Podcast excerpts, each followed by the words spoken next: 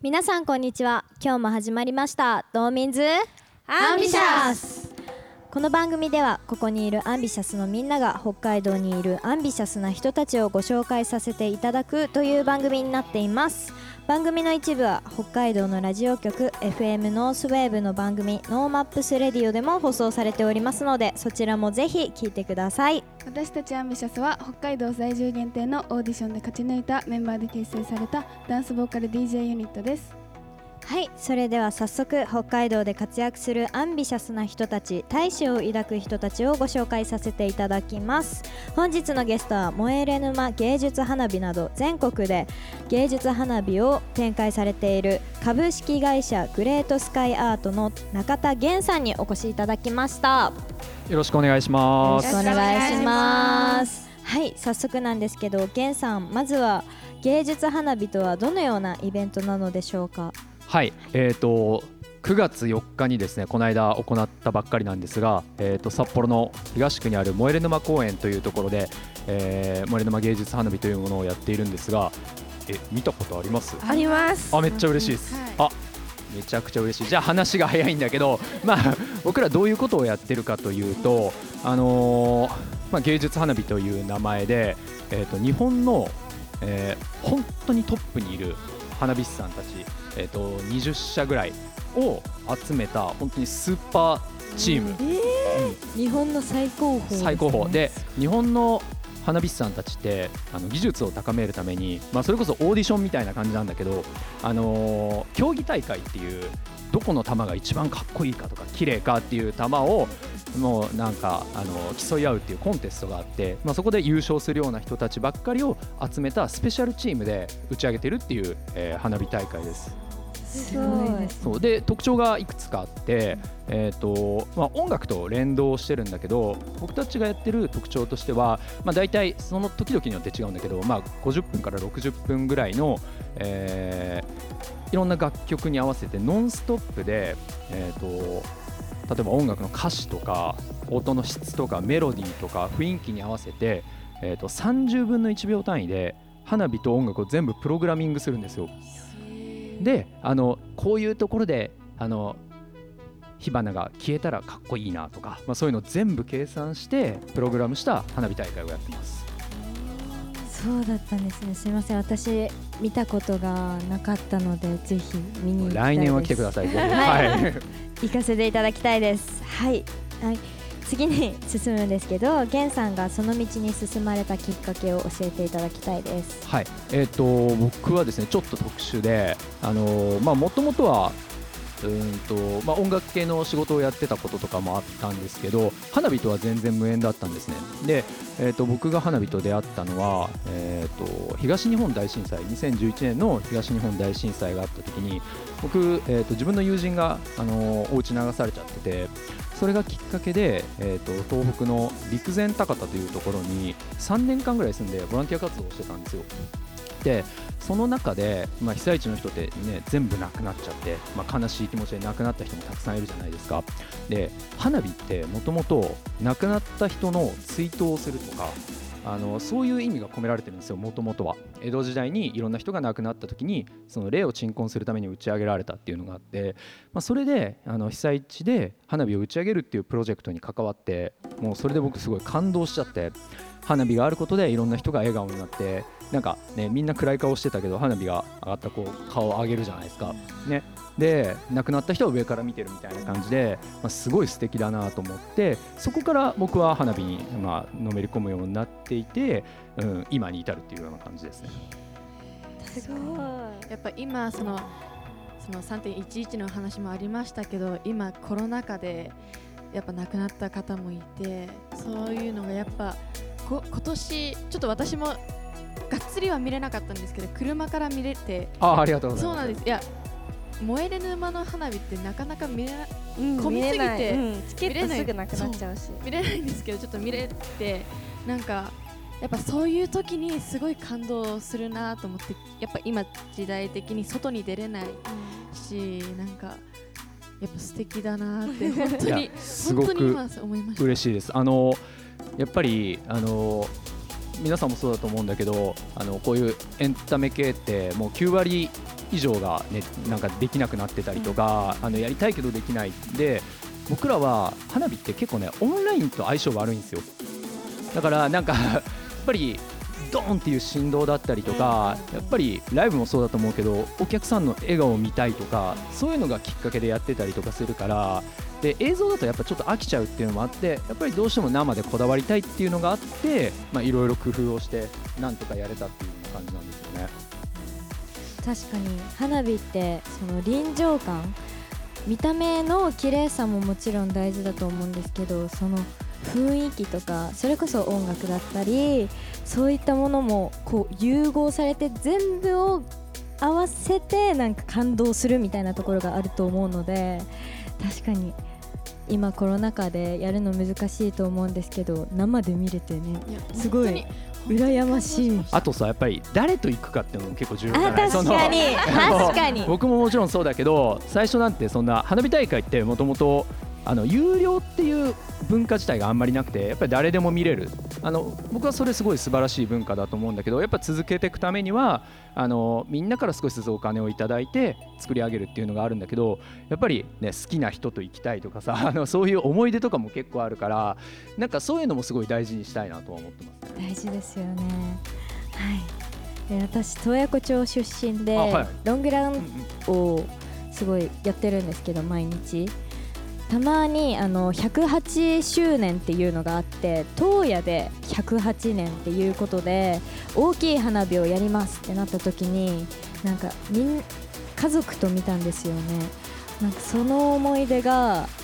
なんか今でもあってなんか綺麗だったのと家族と一緒に見れたっていうので私もすごい思い出に残ってるので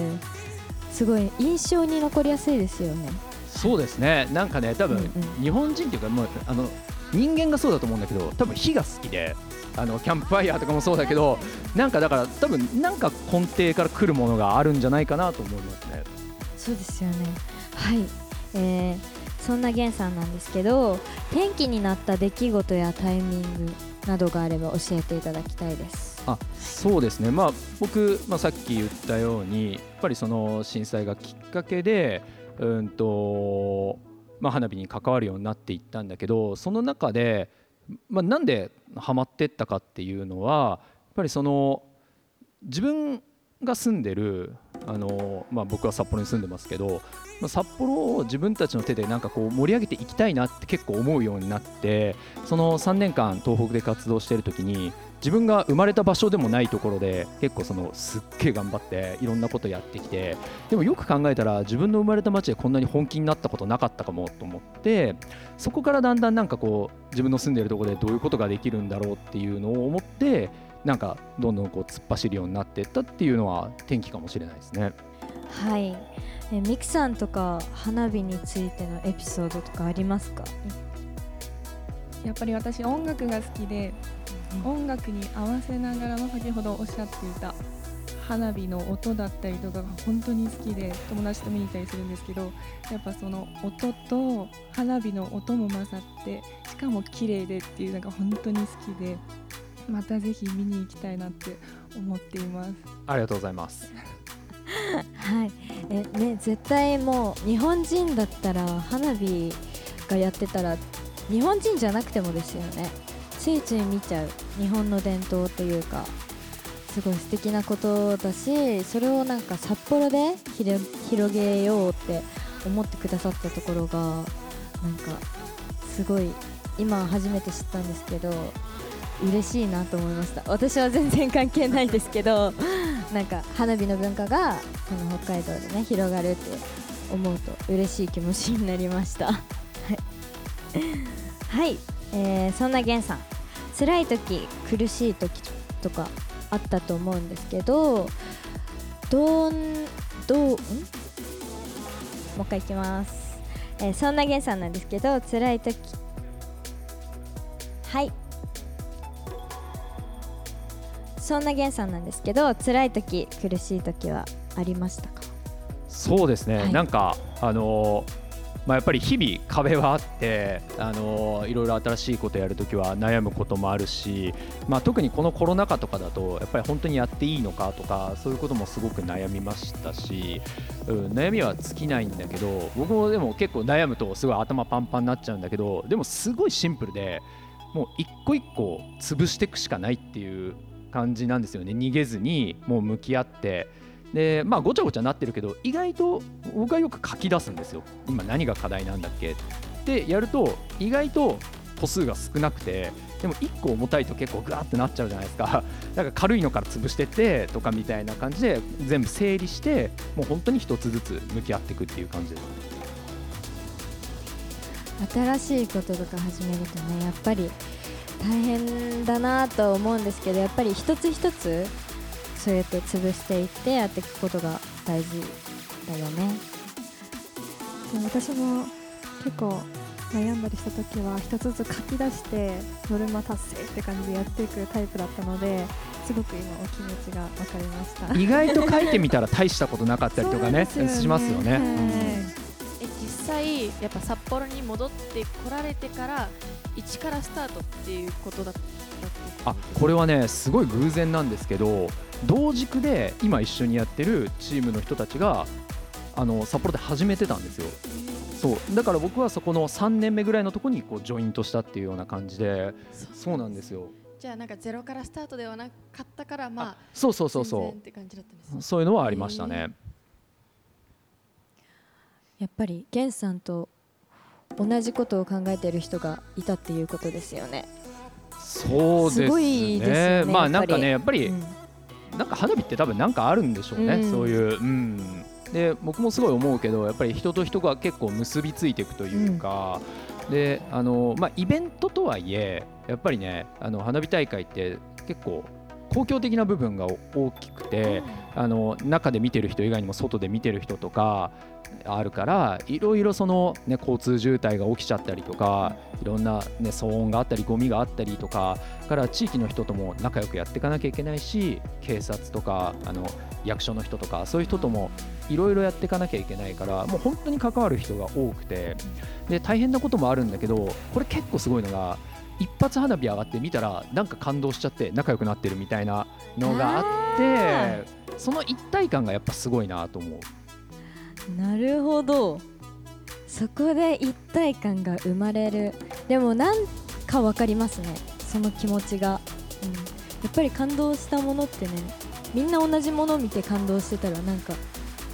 親近感が湧くあというか。そうそう。だねコンサートとかでもそうだと思うんだけど、あの時のあのライブやばかったよねみたいなその瞬間を切り取って多分すごい思い出に残ってたりとか、そう共通言語ができるじゃないですか。やっぱりそういうのは大きいですよね。いやー素敵ですね、えーそんなゲンさんだからこそ今の姿があると思います。はい、えーつい先日もコロナ禍でね非常に難しい中先ほど話してたんですけど燃える沼芸術花火を開催されたということで終わってみてどうどうでした？そうですね、あのー本当に開催直前まで、まあ、あの実は2020年もあの本当にコロナ禍だったんだけどチャレンジして、えー、と今までって2019年ぐらいまでは会場の中に3万人ぐらい人を入れてたんですよ。でも今っていろいろイベントに制限があるからそれを5000人に減らしたんですねであの3万人から5000人ってえ単純に6分の1じゃないですか。で収入も6分の1になるじゃないですか。でもクオリティは落とせないし安全にするためにはいろいろ経費がかかるっていうのでめっちゃ赤字だったんですよ。やばいぐらい。そうですよね。でも、はい。やっぱり一歩踏み出すことが僕らは重要なんじゃないかと思ってやったんですね。でまあさすがに2年連続同じことやってたら僕らもやばいなと思って今年はなんとか元通りにやりたいなって思ってたんだけどやっぱりなんかこう日々状況がこう変わっていくしなかなかコロナの状況も良くならない中でいどうしようっていうふうに言っててでまあでもいろいろいろんな人の協力があってなんとか開催できるっていうところまで来たんだけどあのーちょうど本当1週間前かなあの緊急事態宣言が出てうわこれ本当に大丈夫なのかみたいな状況になってで僕らもすごい不安だったんだけどでもそんな中でもやっぱり市民のチケット買った方々とかから応援のメッセージとかすごいいただいて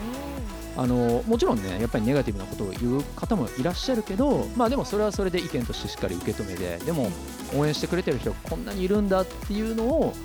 あの、まあ、パワーにしてやって、まあ、本当に終わってもうまずは本当にほっとしたなっていう感じですね。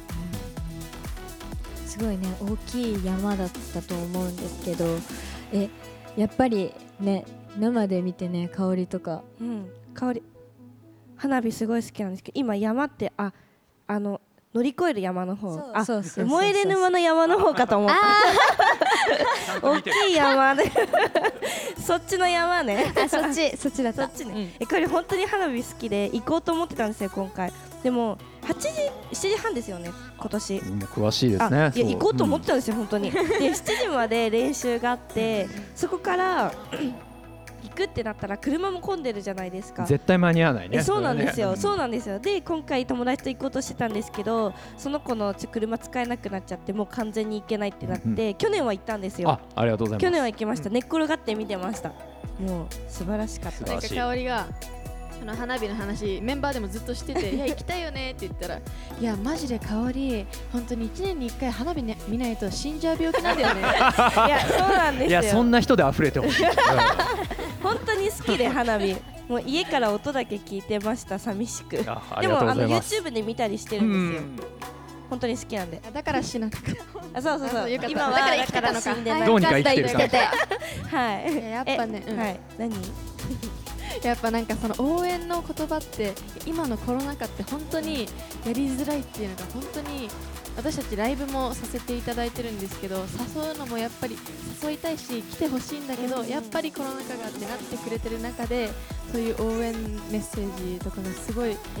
あの分かるなと思って。いやそうですよね、僕らそのお客さんからもそうなんだけどやっぱり一緒にやってる仲間その花火師さんだったりとかいろんな音響のチームだったりとかそういうところからもやっぱりほとんど中止になってるしえあのイベントも中止かみたいな情報っていっぱい入ってくるじゃないですか。でどんどんどんどんあれ本当にいいのかなみたいな感じの中でも、まあ、やっぱりルールはしっかり守って感染症対策もいっぱいやったし、まあ、そういうのをやれば認めてくれる人はいるんだなっていうのも感じれたしそこはやっぱりパワーになりますよね。やっぱりコロナ禍だからその燃えれ沼公園の花火が成功してすごくあの実際にやっていただいてえすごく北海道明るくなったと思いますめっちゃ嬉しいです。こんな。やっぱりネガティブな情報で溢れ返ってるので今コロナ禍でやっぱり先ほどもおっしゃってたと思うんですけど上見て花火上がってて感動するってまあ単純な動作ではあると思うんですけど心にすごく響くじゃないですかそれそういうことをこのねネガティブな世の中で開催できたっていうのがすごく明るくなったんじゃないかなと思います。そうですね。本当今回僕らがすごい感じたのはあのこの燃える沼芸術花火って、うんあの特徴の一つとして市民のボランティアさん1000人以上に関わってもらってるんですよ。で、まああのー本当に応募してきてくれたりとか大学生だったりとか社会人だったりとかそういう人たちが自分の時間を削ってあの一緒に作り上げる街のお祭りを作り上げるために関わってくれていてで今回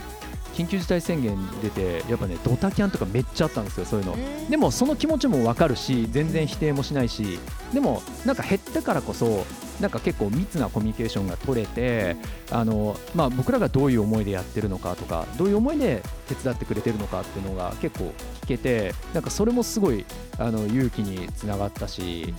なんだろう本当に支えられてできてるんだなっていうのをなんか実感できたこの1年でしたね。すごくなんていうかねみんななんだろうジーンとくる感じのお話。このコロナ禍だからこその頑張ってる方の意見とか聞けてすごく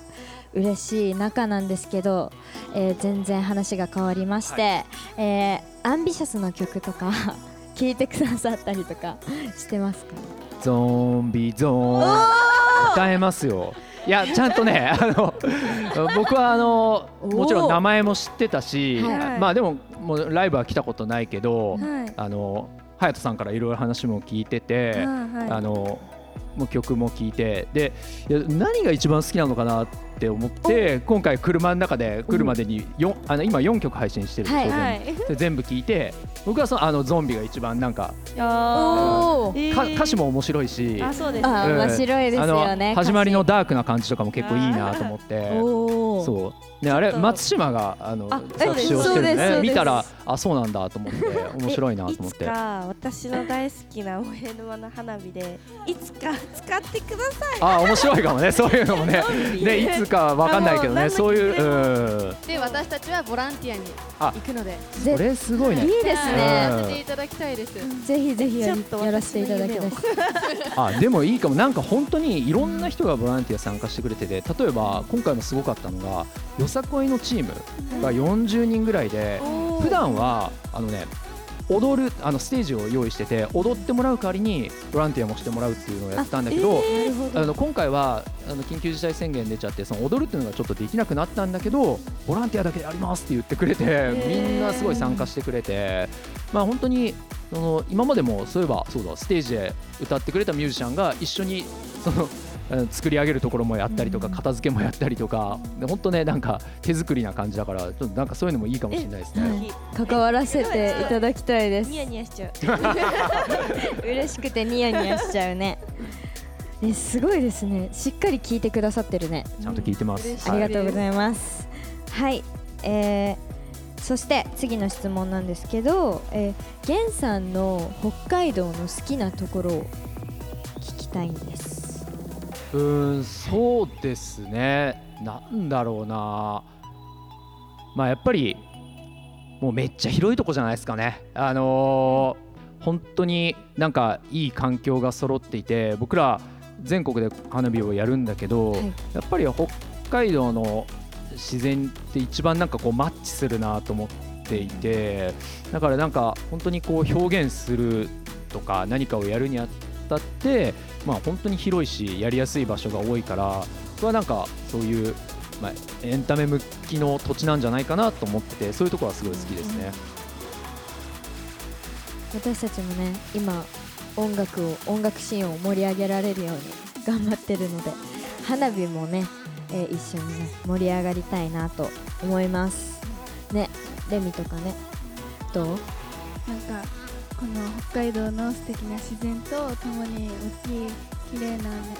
あの花火を見られるのがすごい私は嬉しいのでもうこれからも一生あの続いてほしいなありがとうございます。